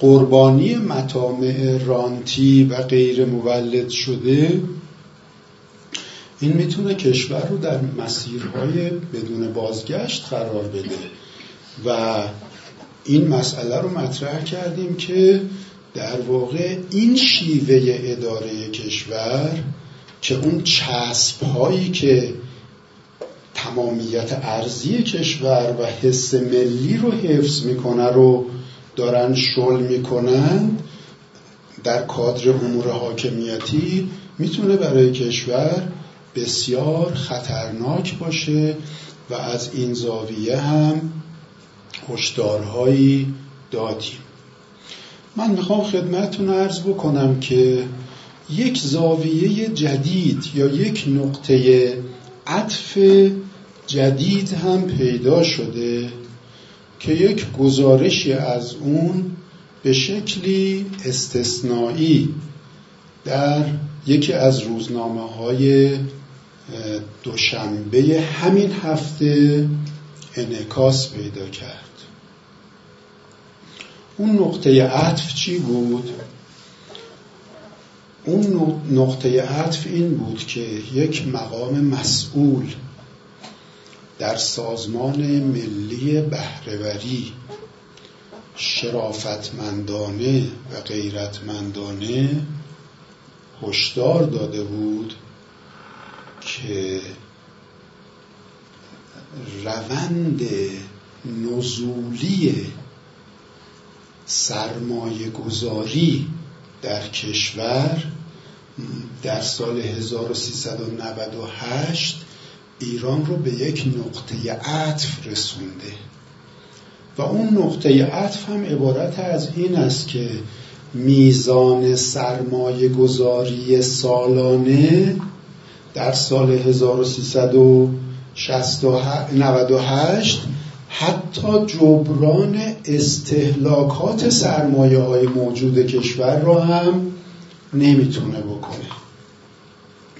این یک نقطه عطف بسیار بزرگه که نشون میده که اگر این مسئله بسیار سرنوشت ساز و خطیر به اندازه اهمیتی که داره درک نشه کشور در مسیری افتاده که در اون مسیر خلق فرصتهای شغلی برای جوانان این کشور به سمت امتناع کامل میره و وابستگی های زلت آور به دنیای خارج برای تأمین حداقل نیازهای مربوط به اداره کشور هم غیر ممکن میشه.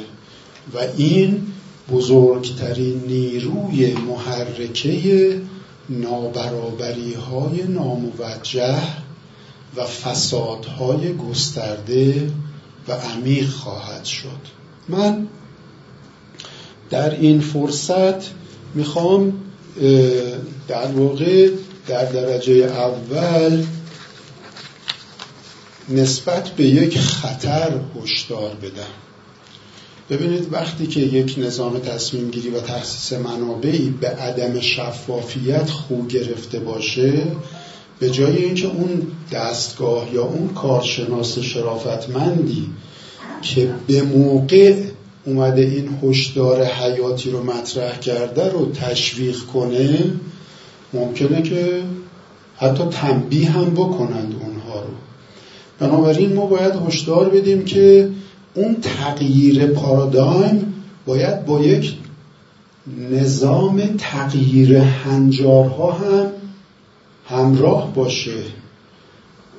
اینجور نباشه که اگر یک کسی یک فساد یا یک نارسایی رو مطرح کرد اونهایی که بانی و باعث اون فساد و نارسایی بودند یا پاداش گرفته پاداش بگیرند یا کاری کسی بهشون نداشته باشه و اونهایی که دردمندانه و شرافتمندانه میان و این هشدار رو میدن به جای اینکه تشویق بشن تنبیه بشن.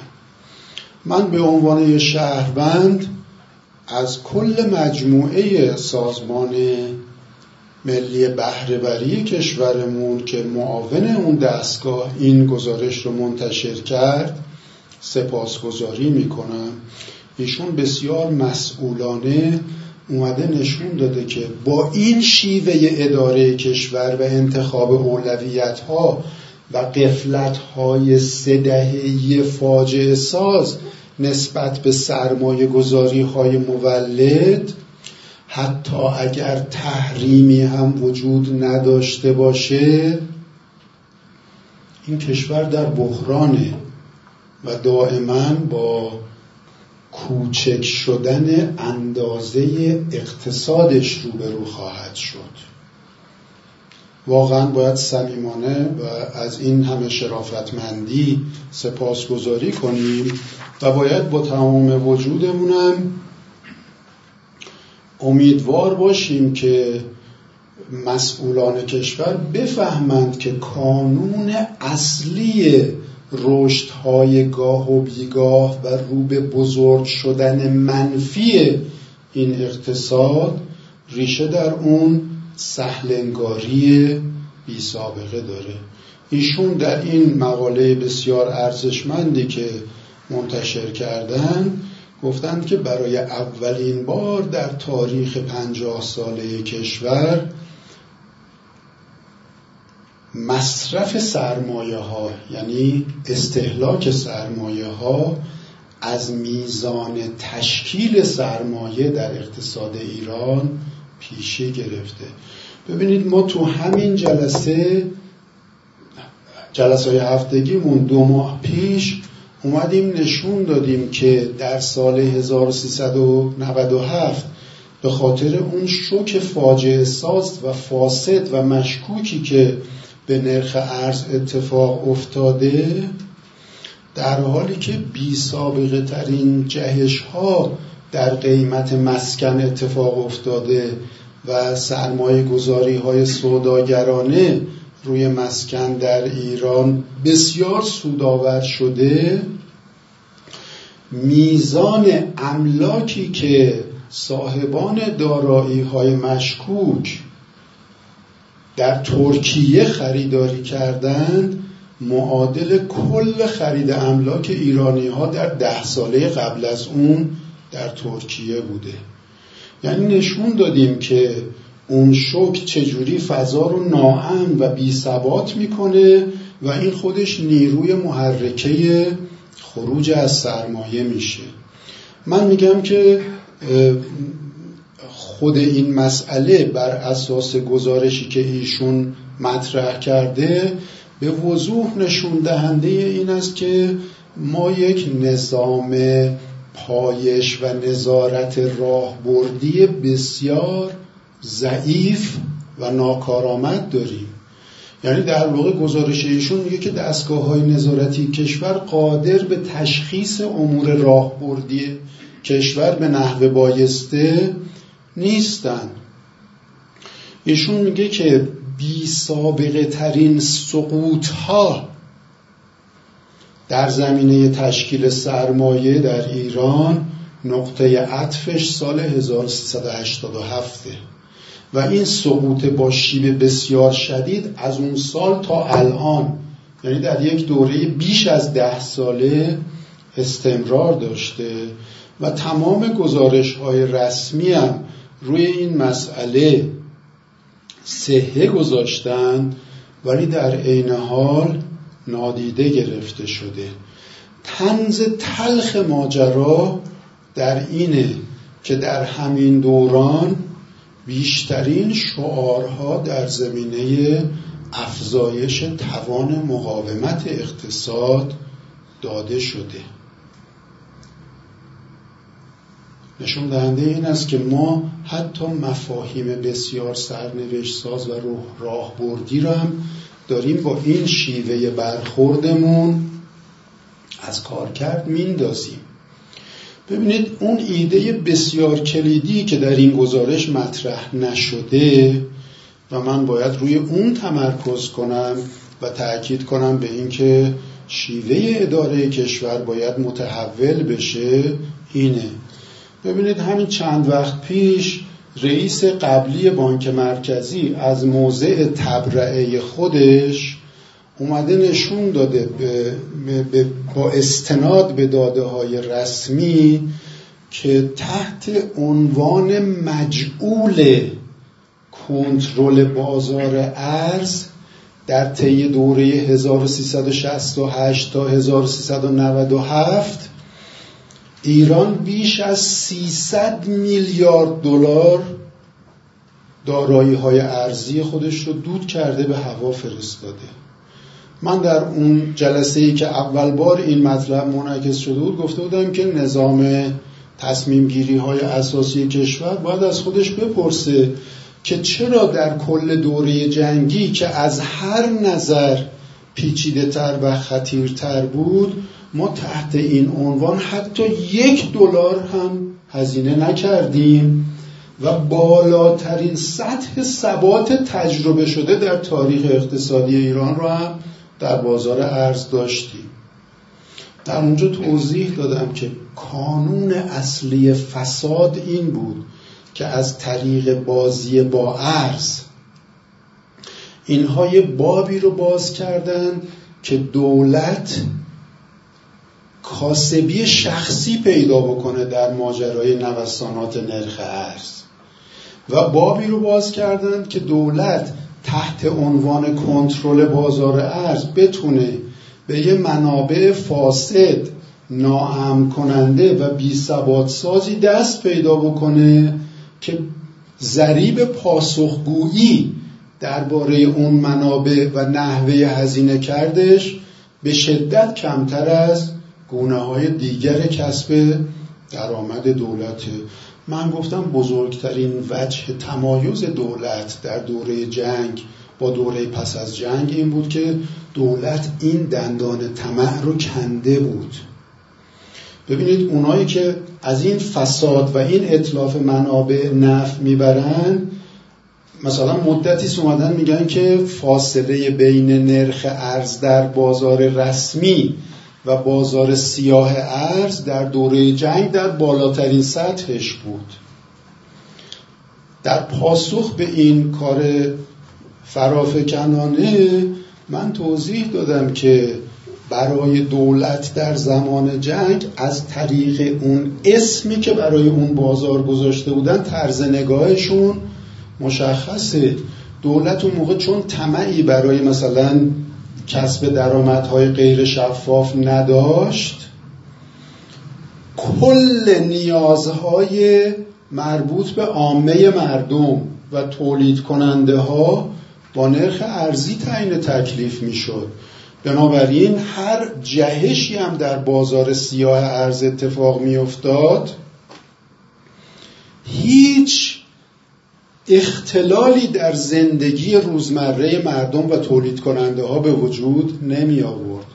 به همین خاطرم اون موقع وقتی که بازار سیاه ارز پس از پذیرش قطنامه رو به سقوط داشت این دستمایه تنز پردازی مرحوم گلاغا شده بود. مردم میخندیدند. در حالی که تو دوره بعد از 1368 دولت با اون ارزهای به شکل مشکوک قیمت گذاری شده تحت اون از بازار سیاه هم اینا اومدن اسمشو کردن بازار آزاد. زندگی عامه مردم و تولید کننده ها گره خورد با اون مطامع سوداگرانه دلال هایی که تو بازار ارز کار می‌کردن. من ارزم این است که ما فقط از این ناحیه اون همه خسارت و فاجعه رو توی کشور تحمل کردیم. تولید کننده ها رو با اون بی ها و ناامنیات ترسوندیم و تمام شیره جان مردم و تولید کننده ها رو اجازه دادیم که راندخورها و رباخورها و دلالها و وارد کننده ها بمکند. و امروز داریم آثارش رو اینجوری درو می‌کنیم که انگیزه سرمایه گذاری تولیدی به سمت صفر متمایل شده. ببینید چقدر رقم 300 میلیارد دلار تلف کردن تحت این عنوان با همه مفاسدش رو عظمت و اهمیتش رو زمانی شما متوجه میشید که بخواید یک وام 20 میلیون دلاری از صندوق بینالمللی پول بگیرید. هفتاد جور میگن باید ملق بزنی و حیاتی ترین داده های سریت رو هم در اختیار اونها قرار بدید تا تازه بهت وام بدن. و وقتی که ما اینجوری داوطلبانه و آگاهانه منابعمون رو نابود می‌کنیم این نشون میده که این شیوه اداره کشور جز بحران آفرینی و بی سازی و ناپایدار سازی دیگه نمی‌تونه کاری بکنه. ببینید از شیوه هایی که سازمان برنامه برای به اصطلاح اصلاح ساختار بودجه داده یا برای مواجهه با موج جدید تحریم ها داده من از تعبیر دیالکتیک سوردل استفاده کردم. یعنی گفتم که اینها به اسم راه حل میرن سراغ اون اموری که اصلا خودش منشأ این فسادها و ناکارآمدی ها شده بوده. ببینید 1395 وزارت مسکن یه گزارش رسمی منتشر کرده. در اونجا میگه که میزان مسکنهای خالی در کشور ارزشش به قیمتهای اون روز دلار معادل 250 میلیارد دلار بوده که در اون زمان این رقم بیش از دو برابر ارزش کل بورس کشور بوده. وقتی که فشارها رو معطوف کردن به تولید کننده ها و مردم و راه رو باز کردن برای برخورداری های بیزابطه سوداگرها و دلالها. مثلا تو بازار مسکن اون چنون اطلافی اتفاق افتاده. ببینید گزارش های رسمی داره میگه که مثلا از نظر مناسبات بین المللی هم به اعتبار این رویکردهای فاجعه ساز اقتصاد ایران دچار یه بحران در عرصه رقابت بین المللی شده. یعنی به موازات این که اینا از طریق تحمیل فشارها به تولید کننده ها و مردم و باز کردن افقهای برخورداری های غیر عادی برای غیر مولدها راه باز کردن ماجرا فقط این نیست که آسیب پذیری اقتصادی اجتماعی ایران زیاد شده و توان مقاومتش به شدت سقوط کرده. بحث بر سر اینه که توان رقابت اقتصاد ملی هم به طرز بسیار نگران کننده ای سقوط کرده. من همین سه جلسه پیش اومدم این ایده رو مطرح کردم. گفتم که مثلا توی تمام دنیا یکی از معلفه های کلیدی که قدرت اقتصاد ملی رو با اون میسنجن شاخص رابطه مبادله است. در اونجا اینو نکته رو عرض کردم که میزان آیدی کشور از محل صدور هر یک تن کالای غیر نفتی در سال 1397 حدود یک سوم این رقم در سال 1367 یعنی سال پایانی جنگ که ایران بدترین اوضاع اقتصادی رو داشته تا اون موقع. البته باز در اینجا هم اونایی که مثلا از این مناسبات رانتی و فاسد نف می‌برند اومدن مثلا یه داده هایی رو مطرح می‌کنن راجع به 1367 و میگن که مثلا اقتصاد ایران در اون موقع چقدر وضع بدی داشت. ببینید فرق وضع بد در اقتصاد ایران در اون دوره با امروز در چیه؟ وضع بد 1367 اساسا مربوط بود به شکهای برونزا یعنی چی؟ یعنی تا زمانی که اون شکهای برونزا شروع به کار نکرده بود که کنترلش از دست مدیریت اقتصادی کشور خارجه عالی ترین کارنامه ها تو تاریخ اقتصادی پنجاه ساله گذشته ایران در اون دوره رقم خورده ما در اون دوره در سال 1364 که اوج نفت به اصطلاح جنگ بوده پایین ترین میزان تورم تجربه شده در پنجاه ساله اخیر رو داشتیم. پایین ترین میزان رشد نقدینگی توی پنجاه ساله اخیرم به همون دوره مربوط میشه. رابطه مبادله اونم که تقریبا سه برابر امروز بوده که نشون میده که اون موقع چقدر مراقبت می‌شده از بنیه تولیدی کشور. در حالی که شما نگاه بکنید چون اساس کار اون موقع درست بود و شکهای برونزا فشارهای مقطعی آورده بودند به محض اینکه قطنامه پذیرفته شد چون زیرساخت های تولیدگرا وجود داشت تو دو سال پی در پی اقتصاد ایران رشد دو رقمی تجربه کرد در اون دوره.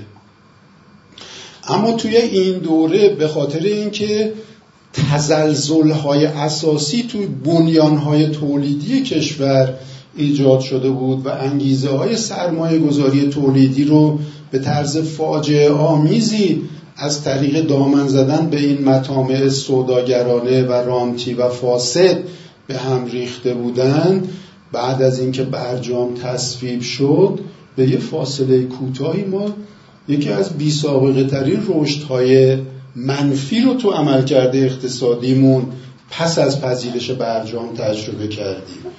این نشون دهنده این بود که چقدر بنیانهای تولیدی ضعیف شده بود و متاسفانه دولت فعلی هم در تشخیص این مسئله به خاطر ضعف مفرتی که در مدیریت اقتصادی کشور از نظر اندیشه اقتصادی وجود داره ناتوان بودند.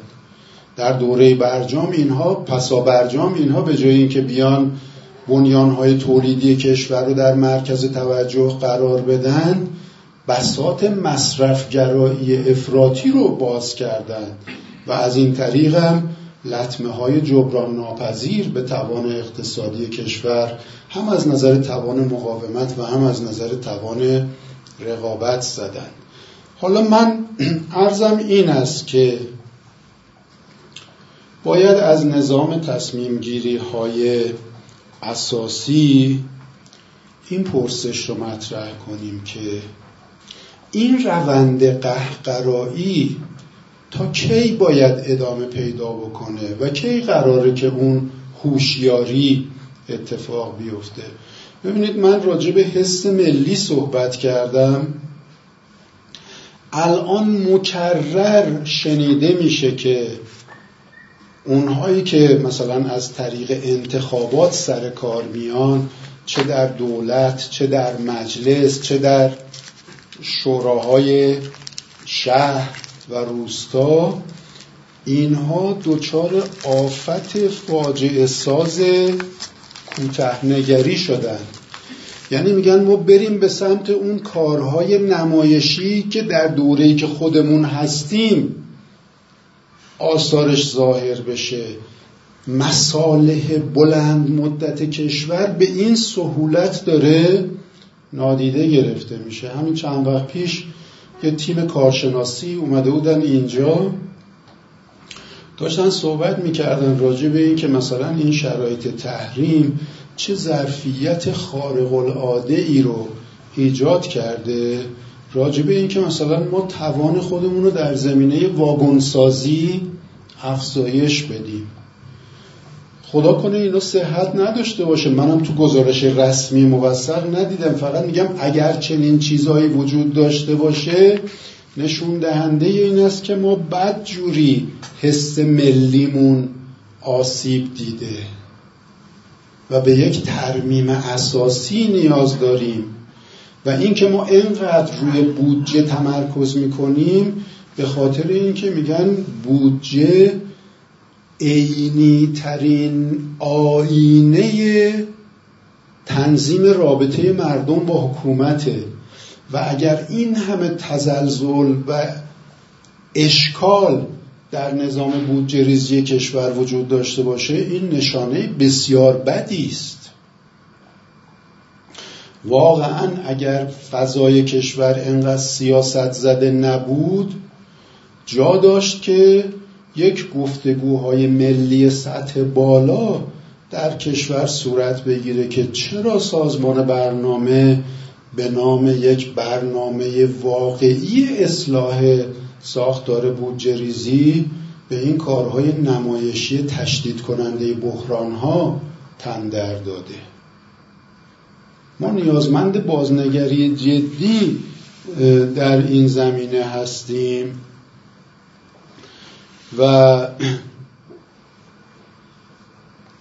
من می‌خوام خدمتون عرض بکنم که واقعا باید از همه اونایی که باعث شدند که چنین تیمی در سازمان بهرهوری کشور مسئولیت بگیره که انقدر شرافتمندانه اومدند این هشدارها رو دادن تقدیر بشه. و من انتظارم از رئیس محترم سازمان برنامه و رئیس محترم جمهور اینه که رسما و علنا یه مراسمی بذارن و از اینایی که این مسئله رو مطرح کردند تقدیر بکنن.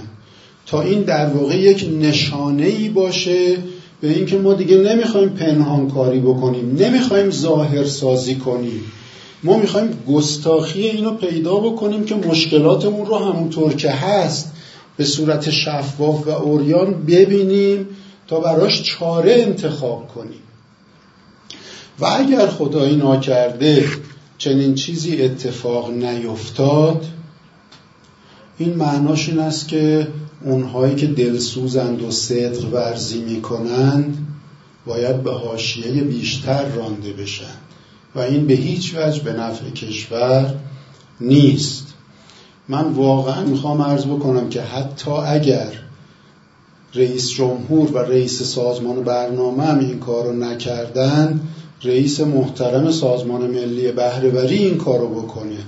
و اگر چنین کاری بکنه من شخصا حاضر هستم بیام در اون جلسه تقدیر شرکت کنم و به عنوان شهروند مراتب سپاس خودم رو از اون کارشناس با شرافتی که مسئولیت شناسانه این مسئله رو در زمان خودش مطرح کرد اعلام بکنم. ببین اگر این بلوغ فکری حاصل نشه و اگر این کارشناس به ما نمی گفت که دوباره ما در معرض یک نقطه عطف خطرناک قرار گرفته ایم و همه می‌گفتند که اوضاع زیادی خوبه مثل اون چیزهایی که تو سند بخشنامه بودجه سال 99 نوشته شده که در حالی که کشور این همه بحران داره توی اون گزارش نوشتن ما از فرد خوش خوشی و موفقیت نمی‌دونیم چی کار بکنیم.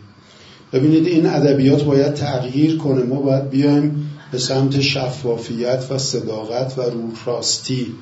هم درون مجموعه اداره کننده کشور و هم میان اونها و مردم. اگر چنین چیزی اتفاق بیفته کشور روی نجات به خودش می‌بینه و ما واقعا واقعا امیدواریم که این اتفاق بیفته. ببینید ما الان نقص های بسیار بزرگ توی نظام آمار و اطلاعاتمون داریم. علنا شما دیدید که گزارش های کلیدی کشور با وقفه انتشار پیدا می‌کنه یا بعضیاش اصلا انتشارش متوقف شده. با این رویه ها امکان نداره ایران کارش به سامان بشه. و شاید این حرکت شرافتمندانه ای که معاون محترم سازمان ملی بهرهوری انجام داده یه نقطه عطفی باشه که هم از او تقدیر کنن و هم راه رو باز کنن به اینکه بقیه کارشناسان شرافتمند هم جرأت کنند که واقعیت های مربوط به کاستی های کشور رو در زمان مناسب که هنوز میشه با کمترین هزینه اشکالات رو برطرف کرد ارائه بدن. من با ابراز امید در این زمینه عرایزم رو خاتمه میدم و الان زمان به اندازه کافی داریم که دوستان اگر نکته یا سوالی دارن مطرح بفرمایید. خیلی متشکرم.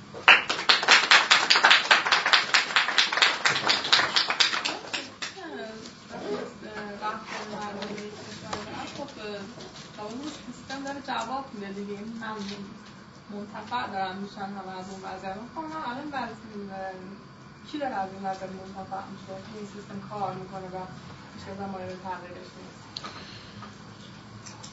اگر منظورتون از کی اینه که مثلا بگم که شخص X که شماره ملیش اینه و شماره شناسنامه‌ش هم اونه این در عهده توان ما نیست.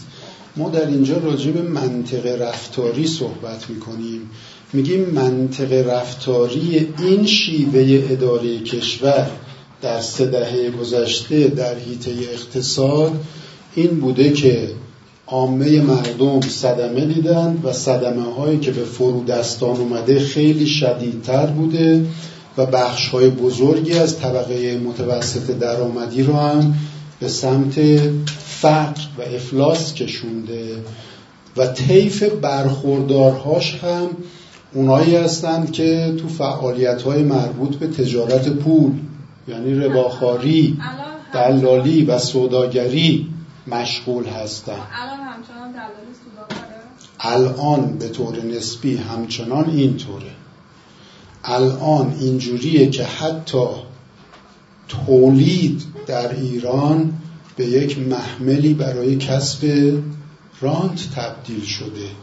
و هر تولید کننده ای که شرافت بیشتری از خودش نشون داده از نظر ملی و احتمام بیشتری نشون داده برای اینکه وابستگی های زلت آور به دنیای خارج رو در اون هیته کاهش بده شدت بحرانی که با اون مواجه هست بیشتره و هر تولید کننده ای که فقط ادای تولید در میاره و عملا شده یک منتاجکار وارد کننده کامل اون سوداوری بیشتری نصیبش میشه. ما این رو گواهاش رو از طرق گوناگون توی این جلساتی که داشتیم نشون دادیم.